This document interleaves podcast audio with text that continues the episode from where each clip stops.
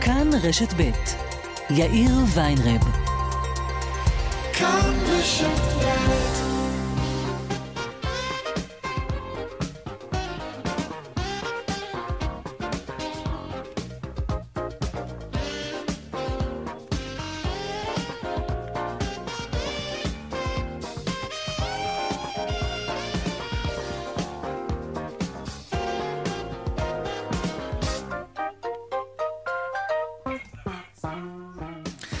ארבע וכמעט חמש דקות, כאן צבע הכסף ברשת ב', יום רביעי, שלום רב לכם, העורך רונן פולק, בהפקה אלנה צ'רקסוב, טכנה השידור שלנו יאיר ניומן, הדועל כסף כרוכית כאן.org.il, אני יאיר ויינרב, מעכשיו עד חמש אנחנו מיד מתחילים.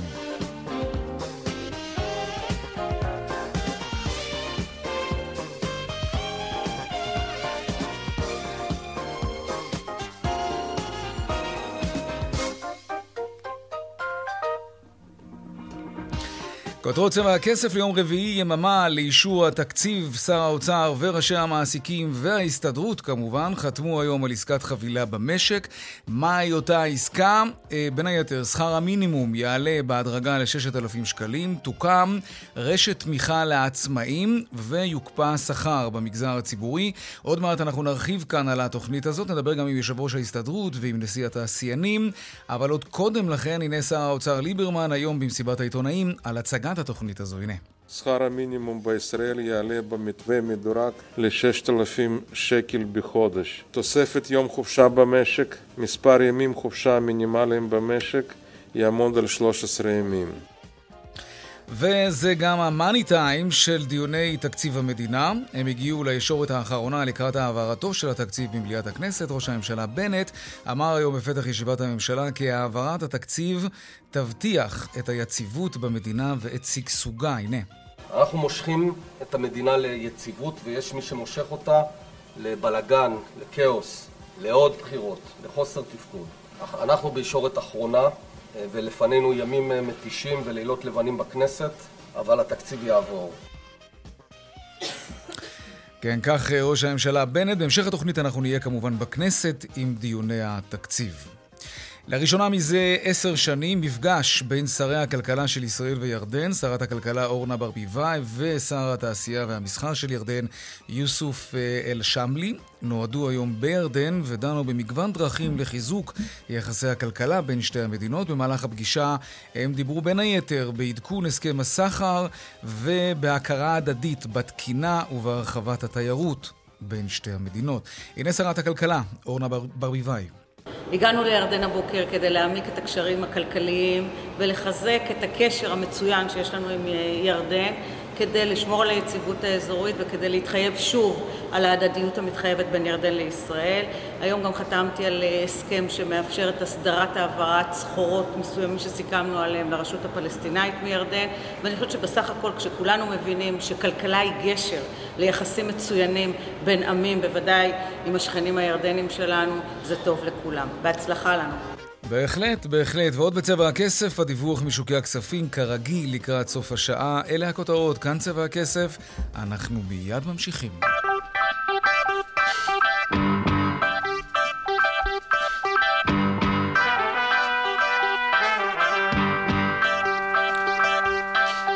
שלום ליאל קייזר, כתבתנו לענייני כלכלה. שלום יאיר, צהריים טובים. ספרי לנו על עסקת החבילה. אז uh, ככה, נתחיל בזה שמה שהמדינה קנתה לעצמה uh, בהסכם הזה, מה ששר האוצר, מה שאגף השכר במשרד האוצר קנה לעצמו, זה שקט. שקט uh, תעשייתי. כן, uh, ההסתדרות uh, התחייבה בשמם של עובדי המגזר הציבורי לא לנקוט צעדים ארגוניים, לא לשבות, לא להציג uh, דרישות שכר. השכר במגזר הציבורי יוקפא עד לתחילת שנת 2023. במובן הזה, המדינה חסכה לעצמה לא מעט כסף שיכול להיות שהיא תידרש uh, להשלים uh, בעתיד. מהצד השני, נגיד, ההסתדרות אה, מרוויחה את ההקפאה הזאת גם היא. שמענו אה, בתחילת משבר הקורונה דיבורים על קיצוצים במגזר הציבורי, נכון. על פיטורים, על הורדות שכר וכן הלאה. זה לא הולך לקרות. מה עוד יש בעסקה הזאת? העלאה של שכר המינימום מ-5,300 שקלים כיום ל-6,000 שקלים בתחילת שנת 2026, מה שאומר שזה יקרה בחמש פעימות, הראשונה שבהן של 100 שקלים בלבד, מ-5,300 ל-5,400. 800 שקלים אה, באפריל הקרוב, כלומר בעוד כחצי שנה, זאת תהיה הפעימה הראשונה של העלאת השכר. מעבר לכך, עוד יום חופשה.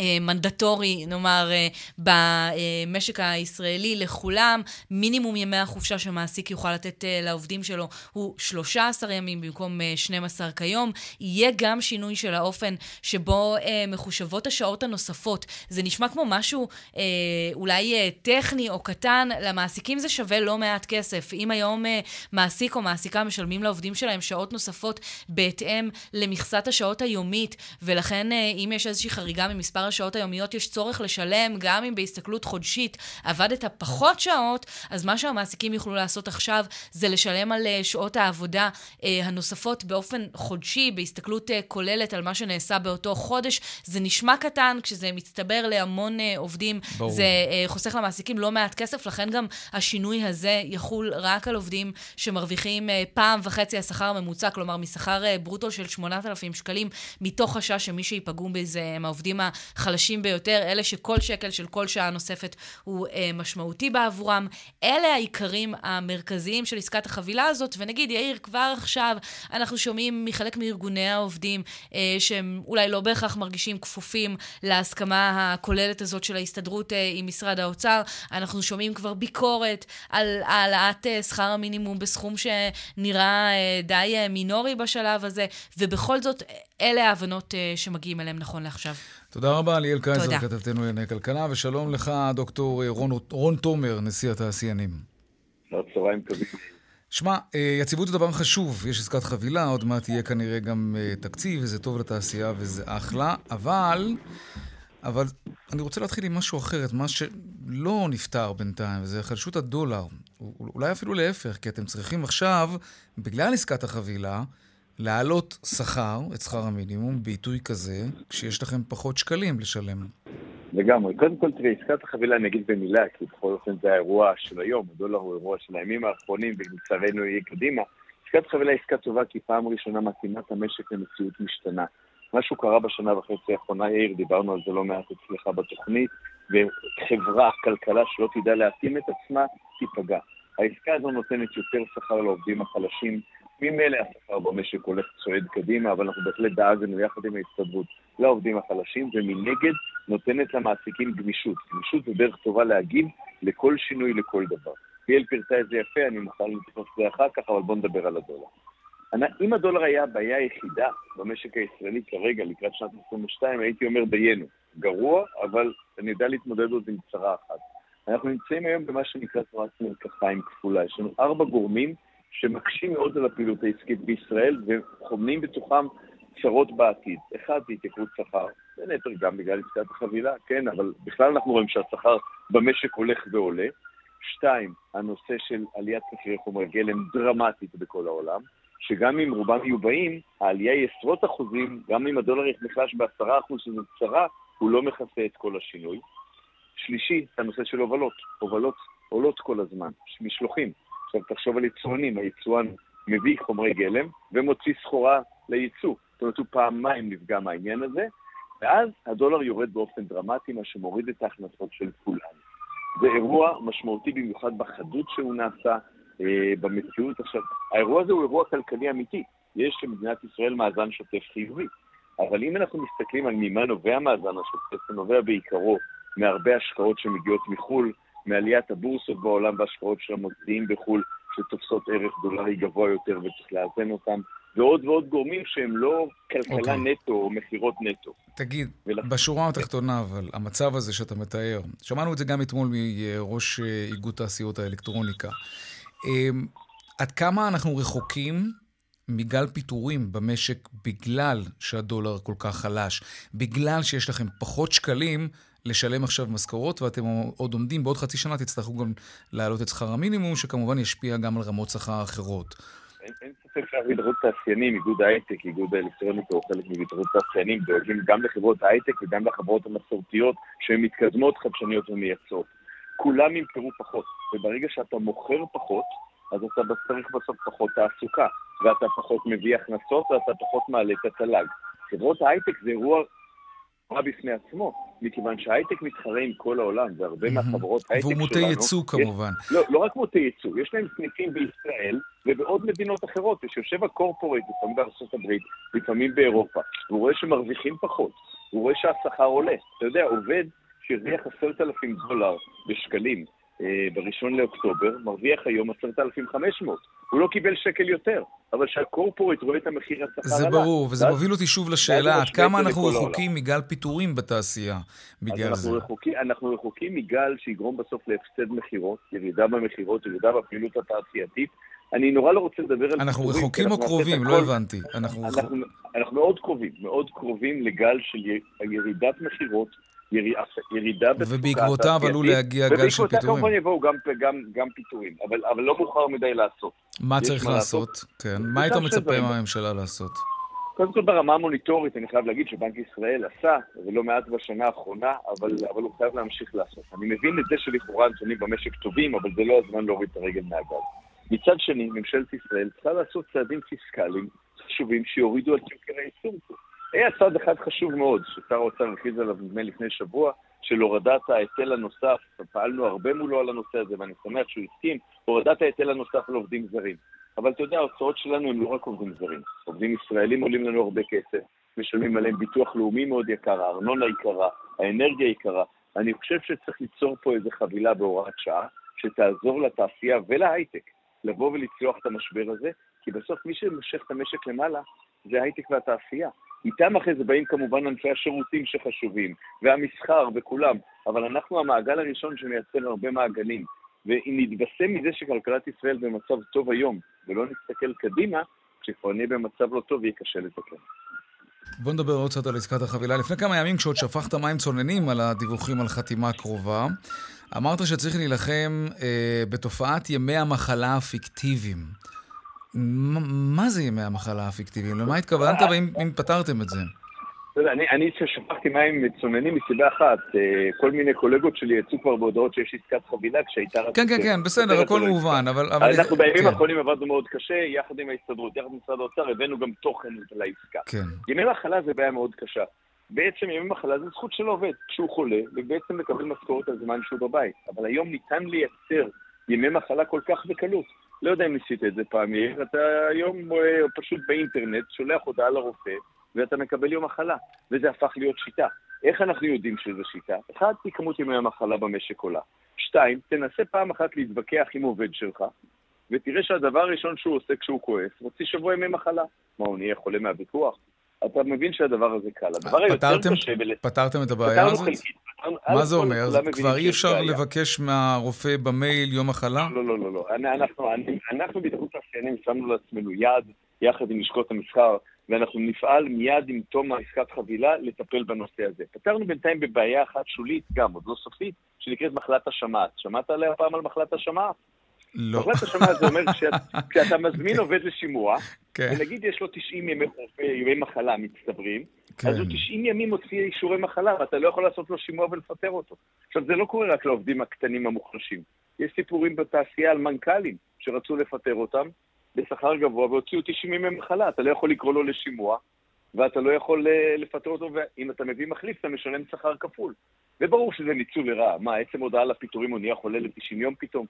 איך אנחנו מתכוונים, מקווים לפתור את זה? הייתה הסכמה גם עם ההסתדרות, גם משרד האוצר, ותוקם ועדה שנציג שלנו יהיה שם, נציג של ההסתדרות, אוקיי. נציג של האוצר, שעד יוני 22 צריכה לתת פתרון לאירוע הזה. לא יכול להיות שיהיה ניצול לרעה, כי ימי מחלה הם באמת מגיעים לעובדים חולים. הם לא מגיעים לאנשים מתחלים, הם לא מגיעים לסכסוכי עבודה, הם לא מגיעים לעובדים שמה לעשות, לפעמים צריכים לסיים את עבודתם, זה לא הזמן Mm. לנצל ימי מחלה. אוקיי, מעניין. דוקטור רון תומר, נשיא התעשיינים, תודה רבה. תודה רבה לך, יאיר. להתראות. דיווחי תנועה עכשיו. דרך החוף לכיוון צפון נחסמה לתנועה אה, סמוך ליקום בגלל הפגנה במקום. כמו כן, אה, לכיוון צפון, יש עומס ממחלף חבצלת עד מכמורת. בדרך שש צפונה עמוסה ממחלף נשרים עד בן שמן ומקסם עד אייל וממנהרות נילי עד אה, יוקנעם עילית. לכיוון דרום עמוס מנחשונים עד בן שמן. עדכוני תנועה נוספים בכאן, מוקד התנועה, כוכבי 9550 ובאתר שלנו, אתר התאגיד אתר כאן. הפסקת פרסומות קצרה, מיד אנחנו חוזרים עם יושב ראש ההסתדרות ארנון בר דוד, שיהיה כאן לדבר גם הוא על עסקת החבילה ועל עוד עניינים. ארבע ועוד 22 דקות, עוד מעט אה, יהיה כאן יושב ראש ההסתדרות אה, ארנון בר דוד. אה, בינתיים נמשיך עם עניין שכר המינימום. יש עכשיו קמפיין, והקמפיין הזה נקרא מינימום 40, כלומר מינימום 40 שקלים לשעה. זה כבר מאוחר מדי, כי עסקת החבילה נחתמה היום. אבל האם המאבק למען שכר המינימום משמעותי יותר הסתיים? שלום, אלון לי גרין, מנהל ארצי שותף של תנועת עומדים ביחד, שמובילה את הקמפיין הזה, קמפיין מינימום 40 להעלאת שכר המינימום. שלום לך. שלום, שלום. רק תיקון, הקמפיין לא הסתיים, אנחנו ממשיכים לא, להיאבק לא, על לא אמרתי שהוא הסתיים, שאלתי, האם הוא הסתיים, אז... אה, לא, אז, אז מה פתאום? אה, אנחנו לא. חושבים שכדי אה, שנצליח להתפרנס בכבוד, כדי שנוכל לחיות אה, מהעבודה שלנו, כדי ששני מיליון ישראלים שהיום הולכים לעבודה ועובדים קשה חודש שלם, אבל עדיין לא מצליחים לגמור את החודש, אנחנו מאמינים שזה אומר שצריך להעלות את שכר המינימום. Mm-hmm. עכשיו, אנחנו שמחים לראות ש... אבל הייתה לכם הזדמנות פז עכשיו, ממש. זהו, אז אנחנו שמחים לראות שליברמן... אנחנו שמחים לראות ששר האוצר ליברמן באמת אמר, יאללה, נעלה כבר את שכר המינימום, נגיע ל-6,000 שקלים, אבל בתכלס, כאילו, כשקוראים את, ה- את ההסכם, מבינים שזה בדיחה. 54 אגורות אה, תוספת לשעה, מה זה? מסטיק לא קונים עם הדבר הזה. כל מי שחי במציאות הזו מבין שאי אפשר להתקיים מעוד 54 אגורות שיביאו אותנו ל-29 ו-66 אגורות במקום 29 ו-12 אגורות לשעה. השתמשת במילה, במילת המפתח, מציאות. אתה יודע, אנחנו חיים בתוך מציאות מאוד מורכבת עכשיו, בגלל משבר קורונה. הרבה מאוד עסקים קשה להם, יש עסקים שאפילו לא הייתה להם תקומה. אה, מעסיקים, עד כמה שאנחנו לא כל כך אוהבים להיות בעדם, אלא יותר בעד העובד הפשוט, אבל יש באופן אובייקטיבי, אפשר לומר שלמעסיקים קשה היום מאוד, כי, כי המשק עדיין לא חזר לאותה תפוקה שהייתה בו, שהוא היה בה קודם. אז אולי זו לא העת לדבר על, על, על 40 שקל לשעה, כי, כי כרגע אנחנו נמצאים ב-29 שקלים ו-12 אגורות. אתם מדברים על חתיכת העלאה מאוד משמעותית. אז תראה, גם ההעלאה שאנחנו מציעים היא לא תהיה העלאה בפעימה אחת, אבל אנחנו מציעים שהפעימות תהיינה יותר משמעותיות מ-100 שקל בחודש. זה באמת קצת בדיחה על חשבוננו. אבל מה שאנחנו אומרים זה שדווקא אפשר ללמוד גם מהפעם האחרונה שעלה בשכר המינימום ב-2014, שבה דווקא ירד אחר כך אחוז האבטלה ושקיבלנו זריקת המרצה למשק ולכלכלה. וגם אנחנו יודעים שהיום להמון ישראלים אין הכנסה פנויה. הם לא יכולים לקנות לפעמים בירקן השכונתי, הם לא יכולים ללכת לשבת בבית קפה, הם לא יכולים להשקיע חזרה את, את המשכורת שלהם בעסקים קטנים. ואנחנו משוכנעים שדווקא לתת לאנשים את היכולת להתפרנס באופן מרווח יותר, להתפרנס בצורה שמכבדת את העבודה שלהם וגם מייצרת להם ולמשפחות שלהם יותר הכנסה, הדבר הזה יחזור לעסקים הקטנים, הוא יחזור לכלכלה והוא גם ישאיר אותנו במצב שבו יש לאנשים הרבה יותר מרווח להתנהל כלכלית ולא להיכנס ולהגדיל את המינוס בכל, בכל חודש. עכשיו, תוספת שנפרסת על פני חמש שנים, וב-2026 תביא אותנו ל-6,000 שקלים, הרי אנחנו מבינים שזה אומר ששכר המינימום שנגיע אליו בתום העלאה שנחתמה היום עם שר האוצר, אומרת ששכר המינימום בעוד שש שנים יהיה שווה פחות ממה ששכר המינימום שווה היום. הרי יש עליות מחירים. הדיור עלה ב-11% בשנה האחרונה, עכשיו עולה הדלק, הפירות, הירקות, הכל נהיה יותר ויותר יקר. מה ייתן לנו 54 אגורות בשעה או 100 שקל בחודש? עכשיו, ההצעה שאנחנו מציעים היא חכמה יותר, היא הגיונית יותר, היא כזו שאומרת בואו נפרוס את ההעלאה אה, גם על פני שנתיים, שלוש, נגיע בסופו של דבר ל-40 שקלים לשעה, 7,280 שקלים בחודש, ונוציא שני מיליון ישראלים מה, מהמצב שבו הם באמת עובדים קשה, אבל לא גומרים את החודש, והילדים שלהם לא יכולים לקבל את כל הצרכים שלהם, ולפעמים מדובר גם באנשים מבוגרים שנאלצים להמשיך לעבוד גם אחרי אה, גיל הפרישה. עכשיו, יש איך לעשות את זה, יש איך להסתכל לא רק על המעסיקים, גם על המדינה כמעסיק. הרי המדינה מעסיקה מנקים בבית חולים, מעסיקה, mm-hmm. מעסיקה מאבטחים, עובדים סוציאליים, לפעמים פסיכולוגים בשירות הציבורי מרוויחים 32 שקל לשעה. כל הדברים האלה זה דברים שליברמן, בהחלטה די פשוטה, ואנחנו חושבים שאיגודי העובדים צריכים כן. ללחוץ עליו כאן, לא, לא להתפשר איתו, אז ליברמן יכול לקבל את ההחלטה הזו, וגם המדינה כמעסיק יכולה לגרום לנו כעובדים לחיות חיים טובים יותר. שיהיה בהצלחה בקמפיין. אלון ליגרין, מנהל ארצי שותף של תנועת עומדים ביחד, שמובילה את הקמפיין הזה מינימום 40. תודה רבה. תודה לכם. ושלום ארנון בר דוד, יושב ראש ההסתדרות. שלום, ערב טוב.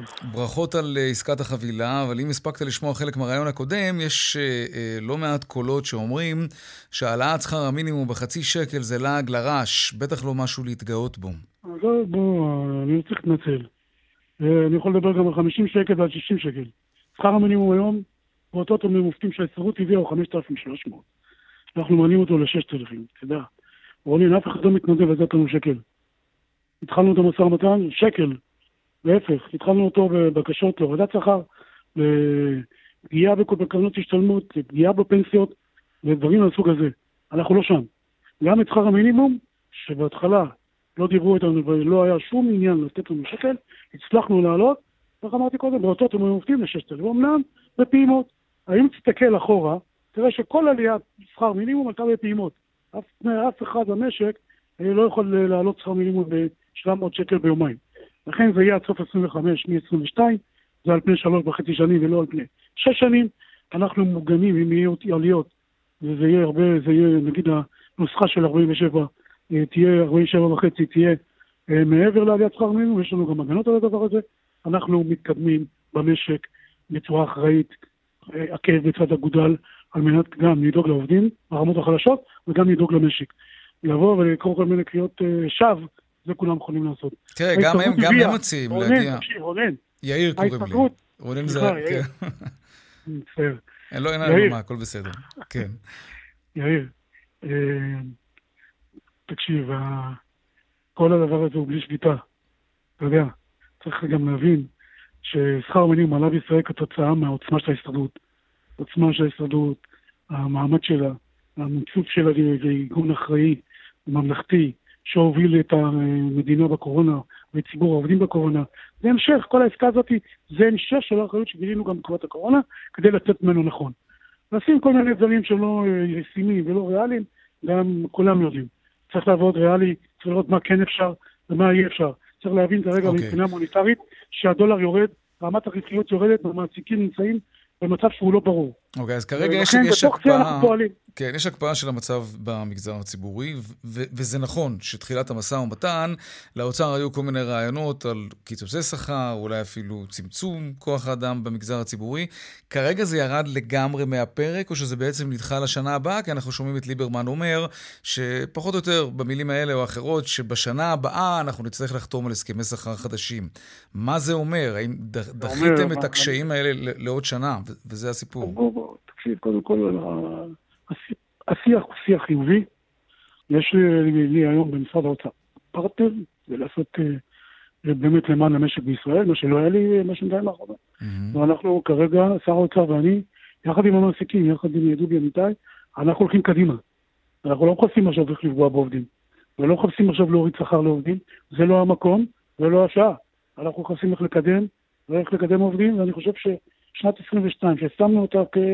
באמת דוגמה לשנה שבה המשק יצא מהקורונה ויתייצב, ב-23 יהיה קצת כסף, לתת כסף לעובדים, לא לפגוע בעובדים, גם שמעת את השר, הוא אומר בשנת 23 שיהיה הסכם מסגרת. הסכם מסגרת נותנים כסף ולא מורידים כסף. מה לגבי הפגיעה בפנסיה שתוכננה, זה ירד מהפרק לגמרי? אנחנו מדברים על אותו רעיון שקידם האוצר להפסיק למכור אגרות חוב עם תשואה בטוחה אה, לקרנות הפנסיה ולעבור לאיזושהי רשת ביטחון. איפה זה עומד? זה מאוד הטריד אתכם. קודם כל הנושא הזה כבר עבר, זה בחוק ההסדרים, הוא יעבור עכשיו, ואנחנו עבדנו על זה ימים ולילות, וכל הנושא הזה מאחורינו. ירד לגמרי? לא פגיעה. לא, לא, לא. תראה, מה שעשתה המדינה עם, עם, עם האג"חים המיועדים, היא הדפיסה בין 7 ל-9 מיליארד שקל בשנה, בקצב שלא תמיד היה צריך להדפיס אותו בכלל, וזה העיק על קופת המדינה. באו ואמרו, אנחנו רוצים באמת לתת את זה כביטחון. אנחנו ראינו שבהתחלה זה לא נותן מספיק ביטחון. ולכן בתוך הוועדות של הכנסת ועדת הכספים התקיימו דיונים, שאנחנו הובלנו אותם עם ראש ועדת הכספים, אלכס קושניר, ואנחנו סיכמנו על רשת ביטחון שנותנת הגנה של 95% עד רמה של 5.2 במקום שהיה 4.7, ואנחנו מוגנים. והמדינה לא תצטרך להדפיס כל שנה בין 7 ל-9 מיליארד שקל כדי לתת כסף שאפשר אולי... ואם שוק ההון לא ידע לתת את התשואה הזאת, אז הם כן יצטרכו. להדפיס. אז, אז כן, יש הגנה, כן. אוקיי. עוד משהו שקשור לחוק ההסדרים. ראיתי שאתם אה, קצת מוטרדים מאגרת הגודש בכניסה לגוש דן. האם עובדי המדינה יצטרכו לשלם את האגרה הזאת, שזה יפה, זה אמור להיכנס רק בעוד כמה שנים, אבל כבר מטפלים בזה עכשיו. אנחנו, אנחנו גם מטפלים בזה, ואני מקווה... מה זה אומר? המדינה היא המעסיקה הכי גדולה במשק. אה, חלק מהעניין להרתיע נהגים להיכנס לגוש דן, זה, זה- זה זה להטיל עליהם את האגרה הזאת. אם לא יטילו עליהם, אז לא נרוויח כלום. אז אני עוד לא יודע אם זה בכלל יעבור ויתקדם. אנחנו מטפלים בזה, ואני מבטיח לכולם שהעובדים לא ייפגעו. שזה אומר מה? שאגרת הגודש לא תוטל על עובדי מדינה שירצו להיכנס לתל אביב? ולא אמרתי שלא תוטל, יכול להיות שיהיה לזה פתרון, שניתן תוספת, שיהיה לזה גילום. אני חושב שכבר עכשיו אנחנו הורדנו ויש גילום. אנחנו מטפלים בזה ויהיה פתרון ואף אחד לא ייפגע. מה מצב סכסוכי העבודה במשק, תגיד? אל על, למשל? אה, אל על כרגע נמצאת במצב אה, אה, שהיא מתחילה אולי להמריא אל על. אני מאוד מקווה אחרי תקופה קשה שהיא אה, כרגע עומדת על אה, כאן ההמראה. אנחנו כן. עושים הכל, אנחנו עושים הכל על מנת שהחברה, באמת הטובה הזאת תלך קדימה. אני השקעתי הרבה מאוד זמן שם, יש שם עובדים מדהימים, יש לנו באמת חברה שיכולה לנוע קדימה. יש הנהלה שהתחלנו לעבוד איתה בשיתוף פעולה, בואו נהיה אופטימיים. אז מה זה אומר בעצם שהם לקראת המראה? הכסף יזרום? מה, חוזר- מה, מה אתה יודע להגיד על המשא ומתן שמתנהל שם? אתה צריך על משא ומתן. כרגע אנחנו עושים הגנות, החזרנו עובדים מהקורונה חזרה לעבודה מהחל"תים. אה, יש אה, אה, הסכמים של עידוד פרישה שעשינו שם, החברה התייעלה במהלך הקורונה, היא כרגע עומדת ומוכנה להמריא אל על. זה לא עכשיו, אין משא ומתן עכשיו על תוספות שכר, יש משא ומתן, למשל, שאני הובלתי אותו שלא יסגרו את סנדור, וסנדור לא תיסגר. אבל אני רוצה לסגור, ואנחנו סיכמנו שלא יסגור. וסנדור פתחה את שעריה אחרי שנה וחצי שהייתה סגורה. מהמם. כלומר שאנחנו כרגע, יחד עם ההנהלה, יד ביד מנסים להוביל את החברה קדימה. אוקיי, טוב, זה משמח, הלוואי ותמריא. אמרת קודם משהו, זרקת לגבי זה שיש לך עכשיו פרטנר במשרד האוצר. אמ, כזה הבדל משמעותי לעומת שר האוצר ישראל כץ? אה, בהחלט.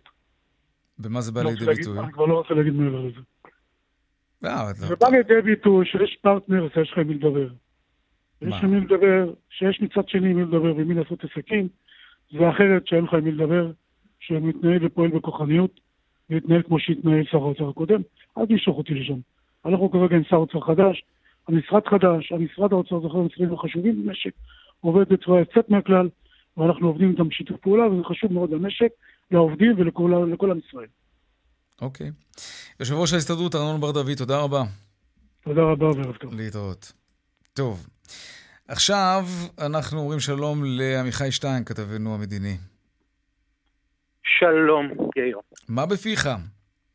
אה, החלטה אולי די דרמטית של אה, משרד המסחר האמריקני למעשה להגדיר את אה, חברת הריגול העסקי NSO כחברה שפוגעת באינטרס הלאומי האמריקני ולשים אותה תחת הרשימה השחורה של אה, משרד המסחר האמריקני. נסביר, אה, חברת NSO זו אותה חברת אה, סייבר ישראלית שיש לה יכולות יוצאות דופן, אולי אפילו נכון. בלעדיות, לחדור לטלפונים של, של כל מי שהם רוצים בעצם, ועל פי פרסומים זרים הם הצליחו לחדור לטלפונים של מנהיגים ועיתונאים וכולי, נכון? יש לה למעשה את אותה תוכנת פגסוס שמאפשרת כן. לשהות על הפלאפון שלך ובעצם לעקוב אחרי כל הנתונים שעוברים בפלאפון, מלהפעיל את המצלמה בלי שאתה יודע, לשמוע את כל השיחות, לראות את התמונות, לראות את ההודעות, למעשה את הכל. אה, זו תוכנת הדגל שלהם, ובחודשים האחרונים היו יותר ויותר גילויים על השימוש בתוכנה הזאת, גם אגב מול אה, אה, צרפת, אירוע שגרם לקצת אה, סערה. אה, וכעת כאמור משרד המסחר האמריקני מכניס אותה לרשימה שפוגעת, שמגדירה אותה כחברה שפוגעת באינטרס הלאומי האמריקני.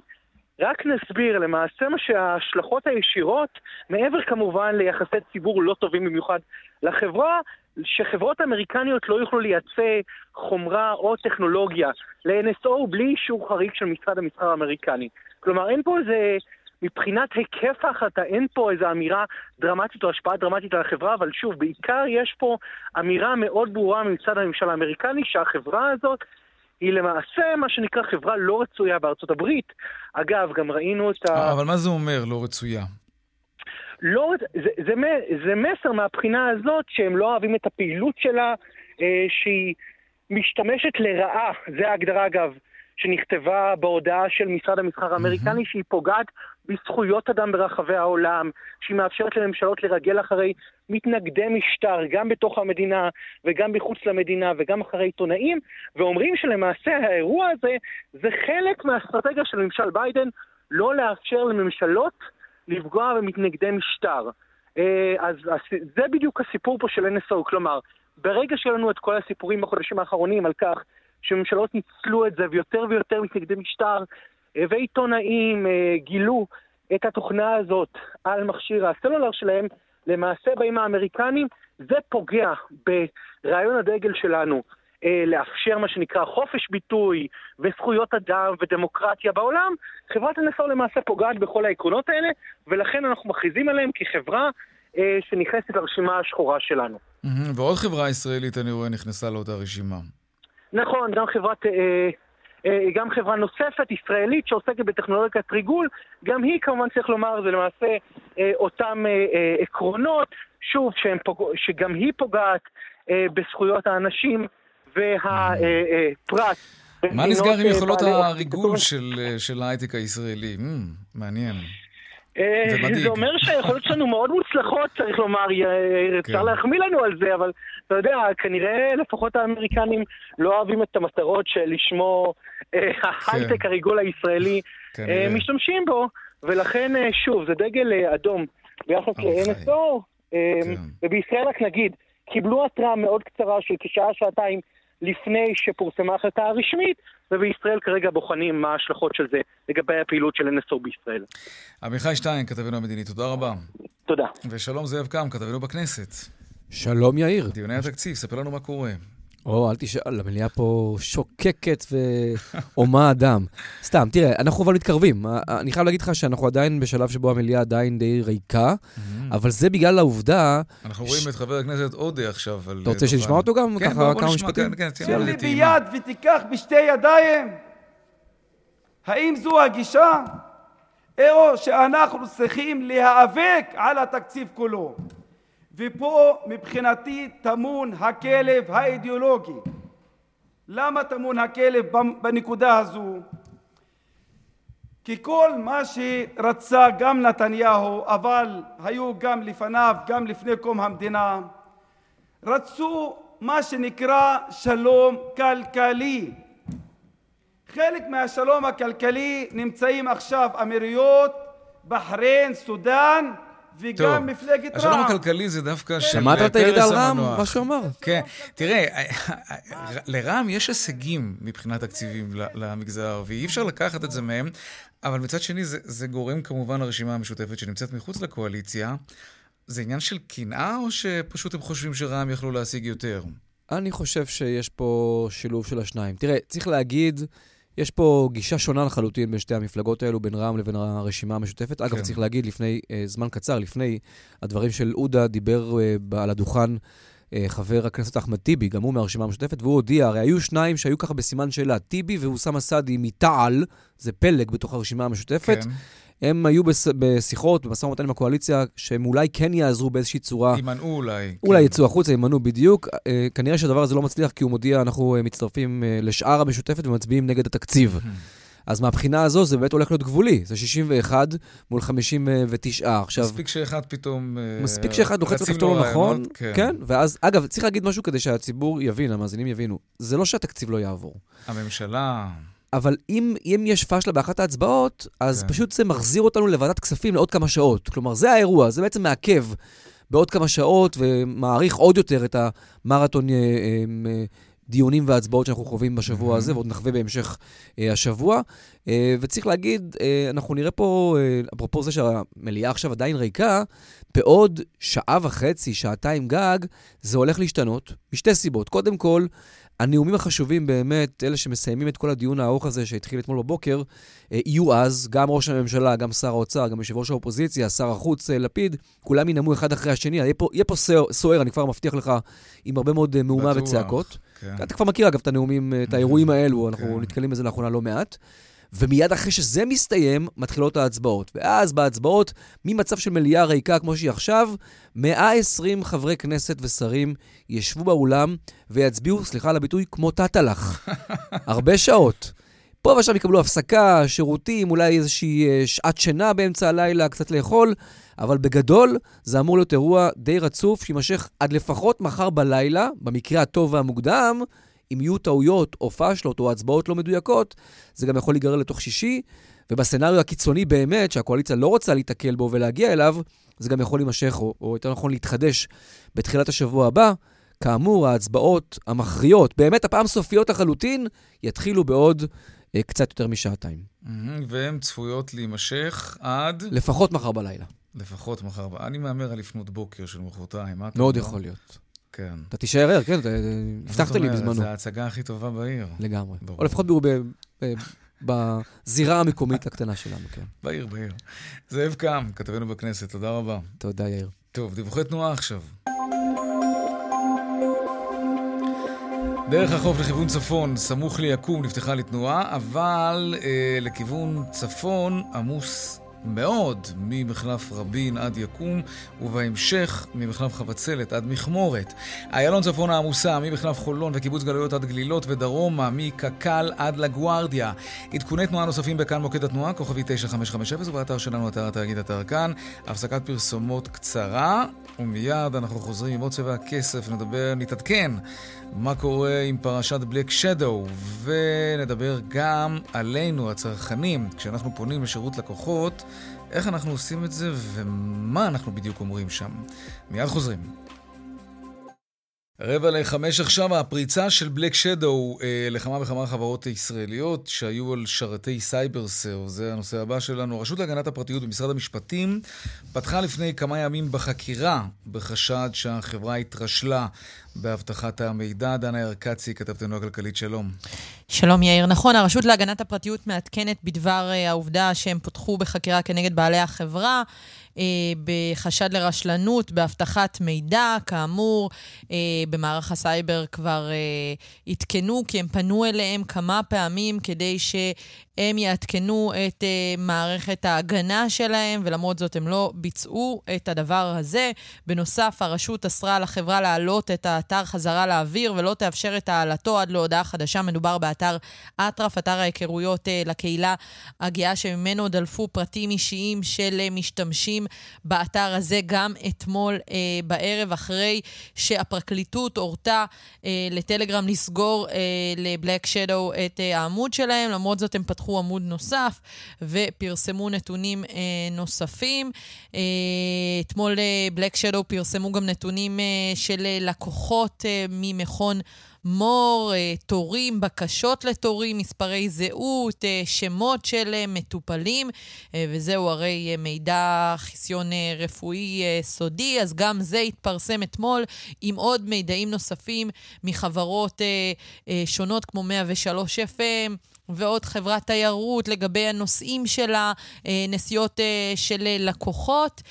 הרשות טוענת שהיא פועלת בתיאום עם מחלקת הסייבר בפרקליטות המדינה, שפעלה להוצאת צו שיפוטי המורה לספקיות האינטרנט להסיר כל כן. מידע שדלף מהחברה, וזה קצת, אתה יודע, מעין הודעה שאמורה להרגיע את הציבור, אבל בקצב שבו אותם פצחנים מפרסמים כל יום מידע חדש mm-hmm. על אודות לקוחות, ושזה פשוט, אה, אה, לא ראינו כזה דבר עד עכשיו. כן. זה ממש נפרס על קשת של כל התחומים אה, וכל החברות, ובכל יום אנחנו מגלים לא. הפתעה חדשה. אז אני לא יודעת עד כמה ההודעה הזאת יכולה להרגיע מישהו, או עד כמה אה, יש אה, באמירה הזאת אה, משהו אה, ממשי, ככל הנראה שלא. Mm-hmm. אה, היא קוראת, אה, הרשות קוראת אה, ל... לאנשים אה, אה, לשמור על זהירות, בצורה שבה הם אה, מתייחסים אה, כן. למידע ולנתונים הללו. לשנות סיסמאות מדי פעם, לעיתים קרובות אפילו. דנה ירקצי, כתבתנו עניין הכלכלה, תודה רבה. תודה, יאיר. העניין הבא שלנו, הקורונה שינתה אצלנו את הרגלי הפנייה לשירות לקוחות, חברות, ארגונים וכולי. סקר של המרכז הישראלי לניהול מספר לנו בדיוק את זה. שלום, שי חיון, מרצה במרכז ומנכ"ל חברת המחקר והדאטה SQ. שלום לך. שלום, ערב טוב. יותר ממחצית מהישראלים אומרים שהם משתמשים יותר בערוצים הדיגיטליים כדי לקבל שירות לקוחות, וכשאתה חושב על זה, זה הגיוני, אחרי שבשנתיים האחרונות המשק היה סגור לא מעט. השאלה אם זה ממשיך גם עכשיו, כשהכול נפתח. זהו, זו שאלה מצוינת, ובכלל אנחנו רואים כל נושא המעבר של שירות לדיגיטל, זה חשוב להגיד, כן. דיגיטל זה בעצם ערוצים של פנייה במייל, פנייה בוואטסאפ, באפליקציה. לאורך שנים הייתה, הייתה כוונה לעבור לדיגיטל, הקורונה אכן האיצה את השימוש.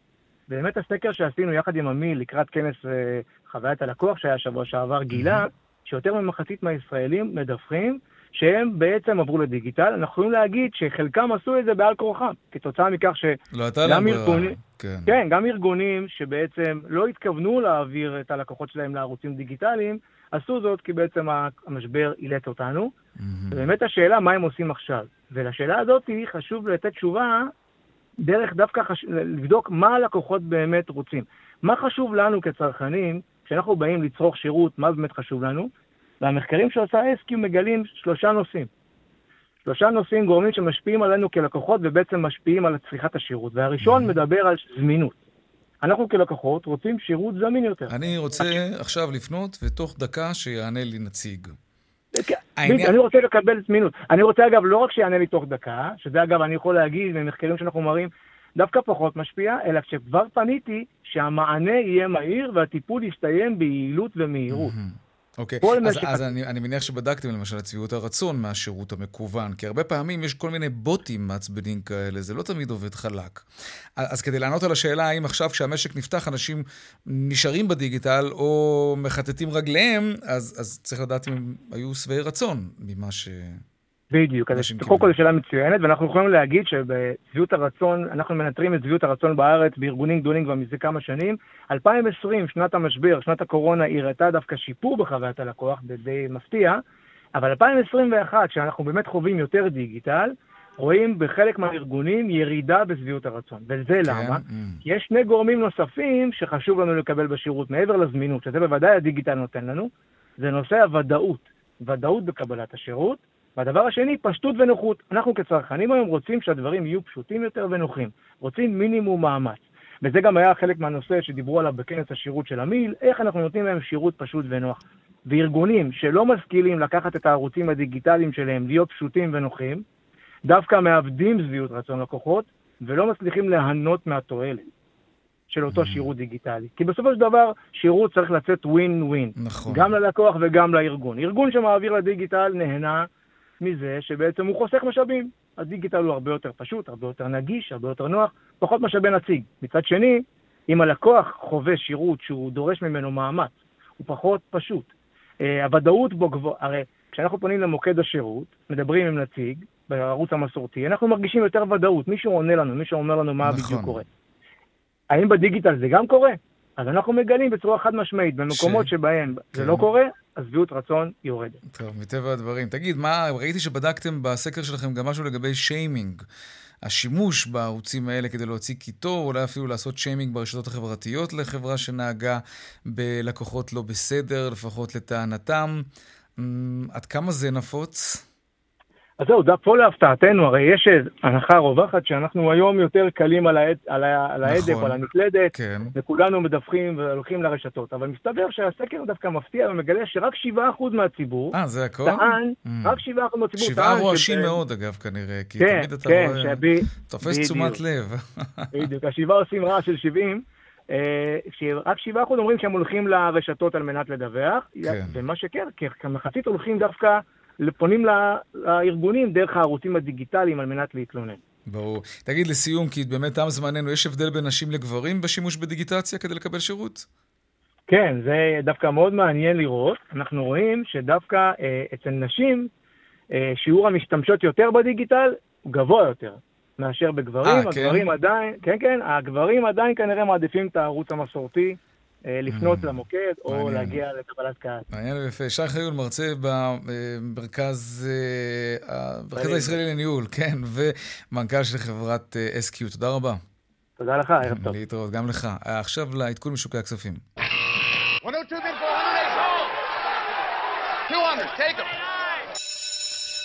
שלום אלה אלקלה, יושבת ראש IBI קרנות נאמנות. שלום, שלום. Uh, החדשה הכי מרגשת uh, היום זה שטבע שברה שיא עולמי עם גיוס חסר תקדים של חמישה מיליארד דולר באג"ח קיימות שהוא אג"ח חברתי. אבל זה לא מה שהשפיע על המחזור בישראל, שעמד על כ-1.2 מיליארד ש"ח. אה, שוק הפכפך בלי מגמה ברורה, מדד תל אביב מעוף עלה ב-0.14, תל אביב 90 ירד ב-0.25 והמניות הקטנות עלו ב-0.56. אה, מעבר לזה, משרד האוצר, ההסתדרות וארגוני המעסיקים חתמו על עסקת חבילה במשק, מה שמעלה את הסבירות להעברת אה, תקציב. ועידת האקלים ייצרה מלא כותרות גם בישראל. שאולי זאת שצריכה לעניין אותנו זה שהמשרד להגנת הסביבה עצר הסכם בין קצא"א לאמירויות. אה, ובנט חתם בגלסגו על הסכמים עם ביל גייטס. אה, בארצות הברית S&P בירידה של 1.27, הדאו פתח בירידה של 0.21 והנאזק בירידה של 0.04. הבנק המרכזי האמריקאי, הפדרל ריזרב, צפוי לפרסם את החלטת הריבית. אה, לאחר ישיבת המדיניות החודשית. אין צפי לחדשות בריבית, אבל יש ציפייה להפחתה ברכישת הנכסים, מה שמעורר את המתיחות בשווקים. אה, רכישת הנכסים היא הדרך שבה בנקים מרכזיים מזרימים נזילות לשווקים, ולכן השוק שם חושש מהפסקתם. אה, באירופה היורוסטוט 600 עלה ב-0.06, הדקס בגרמניה ירד ב-0.11, והדולר 3.1398. מדהים. כן, באמת מדהים. אלה הקלה, יושבת ראש IBI, קרנות נאמנות, תודה רבה. יום טוב, ביי. גם לך. עד כאן צבע הכסף, יום רביעי העורך רונן פולק, בהפקה אה, הלנה צ'רקסוב, טכנן השידור יאיר ניומן, במוקד התנועה הייתה חגית אלחייני וגם אהוד כהן. הדואל שלנו כסף כרוכית כאן.org.il, מיד אחרינו שלי וגואטה, אני יאיר ויינר, משתמע כאן שוב ביום ראשון בארבעה אחר הצהריים. ערב טוב ושקט שיהיה לנו סוף שבוע טוב, שלום שלום.